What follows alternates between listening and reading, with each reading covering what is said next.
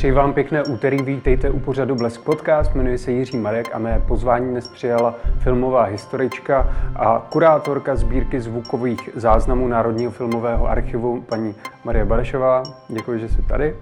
Dobrý den, děkuji za pozvání. Přesně před 100 lety, eh, ve věku 52 let, zemřel pionýr české kinematografie a zároveň fotograf Jan Kříženecký. Eh, byl vůbec prvním Čechem, který zakoupil od bratrů Lumieru kinematograf a mě by zajímalo, kdy vlastně byl tento přístroj poprvé vyroben. Tak tady je asi potřeba říct, že bratři Lumierové nestáli nějak osamoceně v tom, v tom vývoji eh, techniky a technologie na konci 19. století ale důležité je, že oni zdokonalili vlastně dva takové vynálezy. Eh, jednak perforaci, což je děrování na okrajích filmového pásu, které pomáhá eh, plynulému pohybu pásu v kameře a při promítání. A eh, možná ještě důležitěji ten kinematograf, který si zmínil, což nebyl jejich vynález, ale oni jej zdokonalili a e, vytvořili přístroj, který uměl zároveň natáčet, kopírovat a promítat. A bylo to v roce 1895. Mm-hmm. Jak se o tomto přístroji Kříženecký dozvěděl? Viděli někde, jak funguje třeba? E, bratři Lumierové pořádali první představení v průběhu roku 1895. E, takovým milníkem je první placené představení úplně na konci roku, na konci prosince 1895. A hned v průběhu roku následujícího najali uh, svoje agenty, kteří jezdili po světě a ten vynález, kinematograf a uh, ty první natočené snímky předváděli. A takhle se kinematograf dostal i český, do českých zemí a první představení proběhla v létě u nás a nejprve to bylo v Mariánských lázních a v Karlových Varech, tady v těch vlastně navštěvovaných turistických lázeňských městech. A v Praze to bylo poprvé v hotelu u Černého koně na Příkopech a hned o pár dní později eh, v hotelu u Saského dvora na rohu Hybernské a Senvážné ulice a právě tam eh, Kříženecký na podzim roku 1896 eh, poprvé kinematograf a to kinematografické představení viděl. Hmm, předpokládám, že ho to nadchlo, tak si to chtěl hnedka pořídit, ten přístroj. Jak složité to pro něj bylo zakoupit ho? Eh, tak je pravda, že bratři Lumierové nejprve váhali a nechtěli ten eh, kinematograf eh, prodávat, právě najímali ty svoje lidi, kteří s ním cestovali, uváděli ty filmy, ale tak je pravda, že Kříženecký vlastně o tu koupi neprojevil zájem hned v tom roce 1896. My máme dochovanou korespondenci a účty vztahující se k tomu jeho nákupu kinematografu a to se datuje až do jara 1898, eh, kdy prostě proběhla jakoby klasická nějaká obchodní transakce a eh, zkrátka ten, eh, ten přístroj kříženecký pořídil. Hmm, víme, kolik jej stál ten přístroj? Byla to poměrně drahá záležitost. V přepočtu na uh, tehdejší měnu uh, to bylo asi tisíc zlatých, což kdybychom měli uvést nějaké srovnání, tak uh, Kříženecký jako stavební technik který měl poměrně asi slušný plat, vydělával 100 zlatých měsíčně. Takže eh, řekněme, že to teda bylo, des, bylo 10 jeho měsíčních platů, ta cena. Mm-hmm. Mm, ještě by mě zajímalo, kdy z diváci mohli poprvé vidět jeho filmy, kdy on se představil s tím, co natočil. Tak tím mezníkem je eh, výstava architektury a inženýrství, která probíhala v Praze v Královské oboře od eh, léta do podzimu 1898, tedy v tom roce, kdy právě kříženecký kinematograf eh, zakoupil. A mm, ten nákup kinematografu jde k té výstavě vlastně vztáhnout, protože eh, Kříženecký na celé té akci, na té výstavě spolupracoval se svým kolegou Josefem Františkem Pokorným a půjčku na nákup toho kinematografu a vůbec jako realizaci to, těch představení a hlavně stavby teda pavilonu v rámci té výstavy si vzal jeho otec, což byl spolumajitel eh, pražské továrny na kočáry a půjčil se asi někde mezi čtyřmi až pěti tisíci zlatých, takže mhm. opět vlastně vysoká částka. Eh, v rámci té eh, výstavy bylo zahrnuto několik oborů, jak už název té výstavy napovídá, to byla architektura, inženýrství, strojírenství, elektro, elektrotechnika, vynálezy ale eh, nedílnou součástí byla eh, různá zábavní produkce A to různého typu, pořádala se tam divadla, koncerty, samozřejmostí bylo různé jako občerstvení, pro tu výstavu byla třeba prezentována známa, bylo prezentováno známé panoráma Bitva u Lipan, Luďka Marolda, byl tam pavilon zrcadlových efektů, pavilon optických efektů, to jenom abych komentovala tu jako nesmírnou různorodost. A právě součástí byl i ten pavilon, který byl nazvaný Český eh, kinematograf, a kde eh, teda Kříženecký s Pokorným zřídili to, řekněme teda v vozovkách první kino. A eh, byla to taková hodně jako jednoduchá stavba, protože panovaly, známe vlastně z dokumentace, mm, poměrně velké obavy z bezpečnosti kvůli vysoké vlastně hořlavosti filmových pásů. Eh, takže to byla taková jednoduchá stavba bez podlahy, s udusanou hlínou jenom a s mnoha postranními východy, aby bylo vlastně jednoduché v případě nějakého problému tu, tu místnost evakuovat. A promítalo se asi deset představení denně, eh, ten repertoár není úplně přesně jasný, nevíme přesně, eh, kolik těch, eh, jestli se to neměnilo, jestli třeba některý den bylo méně nebo více představení, i když asi zřejmě o víkendu to tak bylo, ale přesná čísla, čísla vlastně nemáme. Hmm, je pravda takové ty mýty, co se tvrdili, že když diváci viděli poprvé film, třeba jak jel vlak, tak měli tendenci uskakovat. Jak na to vlastně reagovali? No to je takový mýtus spojený právě s jedním z těch filmů raných bratří Lumieru, který je eh, teda konvenčně označován jako příjezd vlaku, ale skutečně to je jenom mýtus, eh, protože ten film se neobjevil jako prostě úplně z ničeho nic, zapadl do té jakoby, různé zábavní, varietní produkce. Lidé velmi dobře už na konci 19. století znali fotografii, takže tohle vlastně byl jenom určitý krok dál, že ty Eh, snímky se rozpohybovaly. Eh, ne náhodou právě taky eh, na počátku kinematografie se nepoužívalo označení film, ale velmi často to byly právě oživlé fotografie, bychom řekli v českém překladu. Co vlastně zaznamenával na těch svých filmech Jan Kříženecký, co můžeme vidět dodnes? Tady zase můžeme vztáhnout určitou paralelu k těm filmům Bratří Lumieru, protože to první, co ti eh, nejranější eh, kameramani nebo filmaři zaznamenávali, eh, bylo vlastně dění kolem nich. Ta povaha těch snímků je reportážní, dnešním termínem bychom třeba řekli dokumentární a zároveň zachycovali aktuality, což bylo velmi zajímavé a atraktivní pro diváky, protože najednou něco, co se odehrálo ve velmi vlastně nedávné eh, minulosti, tak diváci mohli vidět v kině, na plátně eh, a působilo to vlastně velmi bezprostředně, i když samozřejmě ve srovnání s dneškem, kdy eh, vidíme obrazy simultánně živě, tak je to trochu jiná situace. A v menšině to byly snímky, které bychom dneska označili jako hrané. A ještě asi bych měla doplnit, že ty filmy byly velmi krátké. Ty, ta úplně první technologie, kterou bratři Lumierové umožnili, nabízela pouze 17-metrový pás, což znamenalo projekci v řádu několika vteřin. Mm-hmm. Já jsem se na to vlastně nezeptal, je to důležité, jak vypadal ten kinematograf, co uměl a teď jsme mluvili o tom pásu, jak se to dál jako za života kříženeckého vyvíjela ta technologie. Tak už jsem zmínila, že vlastně v sobě spojoval tu trojí funkci, byla to kamera, kopírka, Ehm, projektor. Ehm, vypadal ten přístroj velmi podobně vlastně jako dobové foto, eh, fotoaparáty. Byla to taková vlastně eh, dřevěná skříň eh, s optikou teda samozřejmě uvnitř, a která stála na trojnožce.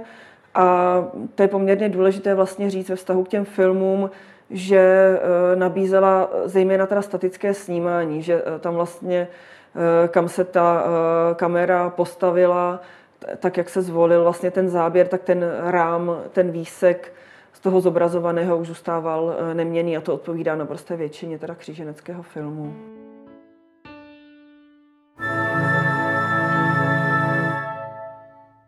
Jaké jsou nejznámější filmy, co zůstaly zachovány, nebo po případě nej, divácky nejoblíbenější z té doby? Tak eh, my máme zprávy eh, z toho uvádění v rámci toho českého kinematografu. což bylo teda skutečně první představení těch kříženeckého filmu a první a poslední takovéhle systematické, takovéhle rozsáhlé. Myslím, že už jsem to zmiňovala, že ta výstava vlastně trvala čtyři měsíce a během ní se promítaly jednak filmy, které vznikly před výstavou, ale i filmy, které Eh, vznikaly v průběhu té výstavy a ty právě byly hodně atraktivní pro diváky, eh, protože eh, tam byl faktor té, té aktuálnosti a některé filmy, to se týká těch dvou hraných, které tam byly představované, tak dokonce byly natáčeny v prostoru výstavy a to tu aktuálnost samozřejmě zvyšovalo. Eh, národní listy, které vlastně refer, referovaly o výstavě, tak eh, jednak eh, poměrně sebevědomně tvrdili, že ty kříženeckého filmy se vyrovnají těm francouzským vzorům a zároveň vyzdvihli svatojánskou pouť, což je takový hodně dynamický snímek v tom smyslu, že platí tam ten statický obraz, o kterém jsem mluvila, ale v něm eh, probíhá nesmírně dynamický pohyb vlastně na horizontálních i vertikálních úrovních. Takže divák během těch několika vteřin si může všimnout eh, pohyb několika plánech, máme tam kolotoč, tanec, nějakého artistu, eh, takže to bylo velmi vlastně takové atraktivní a hodně výstižně vlastně to zachycovalo ruch té výstavní pouti. A národní listy ještě obdivovali poslední výstřel, kde na té velmi omezené ploše Kříženecký ukázal nabíjení výstřel a vyčištění děla. A takovou zajímavostí eh, byla, mm, byl snímek, který je teda nazývaný eh, Žofínská plovárna, eh, taky hodně vlastně dynamický pohyb. Ti plavci na plovárně skáčou do vody, jsou ve vodě, prolézají přes zábradlí, prostě eh, různě se eh, pohybují. A tou, tou takovou zajímavostí v případě tohohle snímku je, že byl údajně promítán i pospátku, eh, takže tahle ta vlastně technická možnost toho filmu umožnila, že to vypadá, že ti plavci do vody neskáčou, ale že z ní vlastně vylézají. Hmm. Má na kontě taky objev nějaké filmové hvězdy, pan Křížnecký. Tak asi, uh, asi bychom to úplně takhle uh, přesně v jeho případě neoznačili. Uh, možná můžeme zmínit jména Antonína Vaverky, Aloise Charváta nebo Věry Skalské, což byli herci, kteří teda v jeho filmech se objevili a potom dále vystupovali v českém filmu, ale to nejdůležitější jméno, které je s ním spojené, je Josef Šváb Malostranský, což byl herec, komik, nakladatel, podnikatel, Eh, který byl ročník 1860 a sám vlastně eh, zase známe z korespondence z dubna 1898 sám Kříženeckého oslovil, že by s ním chtěl na vzniku eh, filmu spolupracovat. Jeho jedinečnost v rámci téhle spolupráce spočívá v tom, že byl zřejmě, zase dnešní terminologií bychom řekli režisér, ale dejme tomu, eh, že nějakým způsobem aranžoval ty nejranější eh, krátké hrané filmy. V podstatě mm, v tom jednom záběru, že je to krátká eh, taková komická scéna a ty filmy vznikly vlastně dva, které byly uvedené v rámci té výstavy architektury a inženýrství a to bylo dostaveníčko ve Mlínici, to bychom dneska žánrově zařadili k nějakému jako takovému milostnému příběhu, řekněme, a pak to byl výstavní párkař a lepič plagátu, což by se blížilo nějaké jako grotesce nebo komedii, ale zase eh, ta označení jsou a historická a skutečně jsou to jenom takové jakoby krátké výstupy, krátké uh, gegy.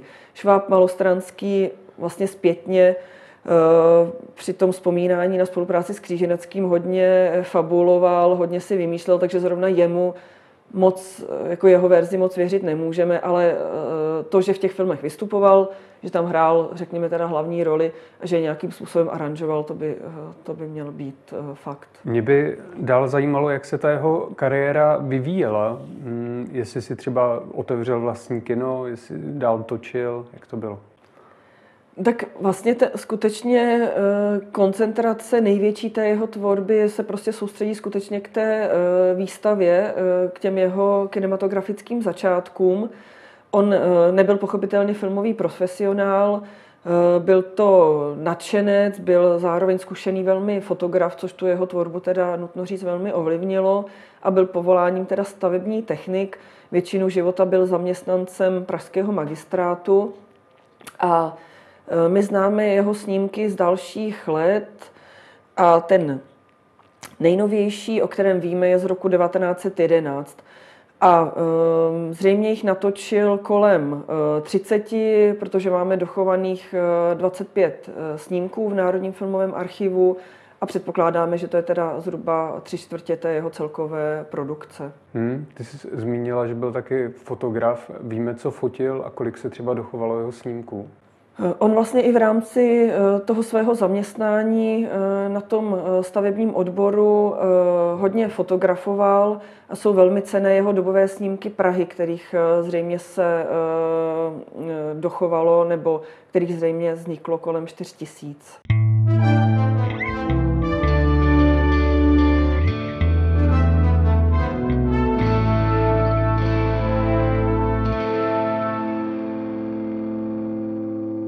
Poslední asi otázka. Mě by zajímalo, eh, Národní filmový archiv eh, taky ty jeho filmy digitalizoval.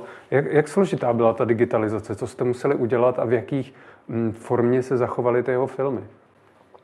Tak v případě těch kříženeckých snímků je to uh, poměrně jedinečná situace.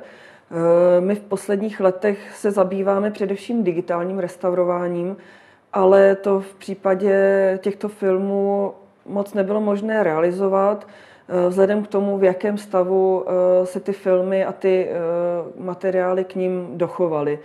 Kdyby jsme se pokoušeli o digitální restaurování, tak bychom vlastně museli vyplňovat ten obraz skutečně jakoby novým digitálním obsahem a to se vlastně ten tým restaurátorů rozhodl prostě tímhle krokem nejít. A zároveň Máme k dispozici fragmenty, útržky nejrůznější kvality. Eh, někde máme k dispozici originální negativ, někde dobový print, někdy až kopii z druhé poloviny 20. století, to znamená kopii vzniklou s velmi výrazným odstupem. A eh, takže navzdory eh, té praxi byla dána přednost tomu, aby se ukázala kvalita těch filmových materiálů a zároveň eh, vlastně nějaká autentická, řekněme, fotografická kvalita. A vzhledem tomu, jak různorodé byly ty eh, zdroje, eh, tak i vlastně na tom, na těch discích, na DVD a na Blu-rayích představujeme různé verze, třeba skeny z kopií, skeny z originálních negativů, kde je vidět vlastně velký rozdíl v kvalitě zejména ty originální negativy se, se dochovaly teda v nesmírně dobré eh, kvalitě. Naopak ty nejnovější kopie v úzovkách paradoxně by se dalo říct, eh, že tam ta kvalita je, eh, je nejnižší. Co je možná mm, zajímavé doplnit, i vzhledem k tomu uvádění, i vzhledem k tomu restaurování, myslím teď současnému uvádění, je, že v době, kdy Kříženecký tvořil a další dvě desítky nebo tři desítky let, nebyla kodifikovaná rychlost projekce, natáčelo se a promítalo rukou. Dneska vlastně, nebo od nástupu zvuku, a platí to do současnosti, eh, máme stálou frekvenci promítání, takže eh, taky určitou výzvou je, jak vlastně tady do toho prostředí přenést filmy, které se promítaly nejednotně. Máme nějaký odhad, že zřejmě třeba to bylo eh, při nějakém přirozeném lidském pohybu 18 snímků za vteřinu. A vzhledem k tomu, že i ten formát eh, snímku vypadal trošku jinak, eh, tak eh, při té digitalizaci jsme se rozhodli ukázat skutečně celý rám, včetně té původní perforace, kdy vlastně ty otvory lumiérovské byly jenom jeden na každé straně snímku, kdežto dneska jich je více, je to mnohem vlastně ten mechanismus pevnější a lepší, plynulejší ta projekce. Hmm, ty jsi ještě řekla, že se točilo klikou, když se pro, promítalo. Hmm, byl k tomu nějaký zvuk, nějaký hudební doprovod? To je právě zajímavé, že se tou klikou točilo i, to, i při tom snímání, i při tom promítání, takže to vlastně oba tyhle ty faktory vstupovaly do toho, jaká mohla být výsledná rychlost těch filmů při promítání. Zvuk v tom takzvaně jakoby konvenčně nazývaném němém filmu je samozřejmě velké téma. Ty kinematografické projekce jako takové němé v podstatě nikdy nebyly. V zásadě můžeme rozlišit, eh, že se přidával hudební doprovod a potom slovní komentář. Eh, ten hudební doprovod eh, zase mohl být reprodukovaný prostřednictvím třeba gramofonových desek, anebo byly využíváni živí hudebníci. U, toho, hm, u těch prvních představení v tom českém kinematografu přesně nevíme, jak to bylo a předpokládáme, že ten hudební doprovod tam nebyl. Zřejmě eh, tam figuroval ten slovní komentář. K tomu slovnímu komentáři by se dala zmínit postava Viktora Ponrepa, což byl člověk, který otevřel vlastně první pražské kino. Nebylo to teda první kino v českých zemích eh, tehdejších, eh, ale druhé teda a první v Praze. A Viktor Ponrepo jako zkušený eskamotér právě vynikal vynikajícím slovním doprovodem a využíval jej až vlastně do konce své kariéry. Eh, v tom kině promítal a eh, pohyboval se až do své, smrti, do své smrti v roce 1926 a to kino teda, eh, to jsem nezmínila, bylo otevřeno v roce 1907. Do té doby vlastně probíhala projekce na poutích, anebo hm, fungovaly putovní biografy. Můžeš nám ještě upřesnit, co, čím se zabývá Národní filmový archiv? Tak eh, nejdůležitější eh, funkcí Národního filmového archivu, pokud to teda můžu takhle eh, zjednodušit, je ochrana našeho filmového dědictví a to zahrnuje nejen vlastně filmy z produkce české nebo filmy, která vznikla na našem území, ale staráme se i o filmové materiály filmů, které byly třeba v Československu v Česku distribuované ale ty agendy samozřejmě jsou různorodé. Kromě toho zmíněného eh, restaurování je to péče o písemné materiály vztahující se eh, ke kinematografii, eh, zabýváme se ochranou fotografií, zase vztahující se k tomu tématu filmu. A já třeba mám na starosti poměrně malou sbírku, Eh, sbírku, ve které jsou zejména eh, rozhovory s různými představiteli eh, české a československé filmové kultury. A třeba v poslední době jsem natáčela hodně rozhovory, které se, které se týkaly kinoprovozu a distribuce, což trošku vlastně s dnešním tématem souvisí. A takové to naše představování na venek nejdůležitější je pro nás kino Ponrepo, pojmenované po vlastně Eh, Viktoru Ponrepovi, o kterém jsem tady dneska mluvila. Eh, kino samozřejmě dneska eh, vzhledem k pandemickým opatřením je zavřené, ale to je taková naše vlajková loď. Ale pořádáme vlastně i různé přednášky, projekce, programy pro děti. A, důležité je naše nakladatelství, vydáváme filmy na DVD a Blu-rayích, knihy a časopis eh, Iluminace, což je vlastně jediný odborný filmový eh, časopis eh, u nás. To byla filmová historička Marie Barešová z Národního filmového archivu. Děkuji, že jsi přišla. Díky, nashledanou. A vám děkuji, že jste sledovali nebo poslouchali náš rozhovor.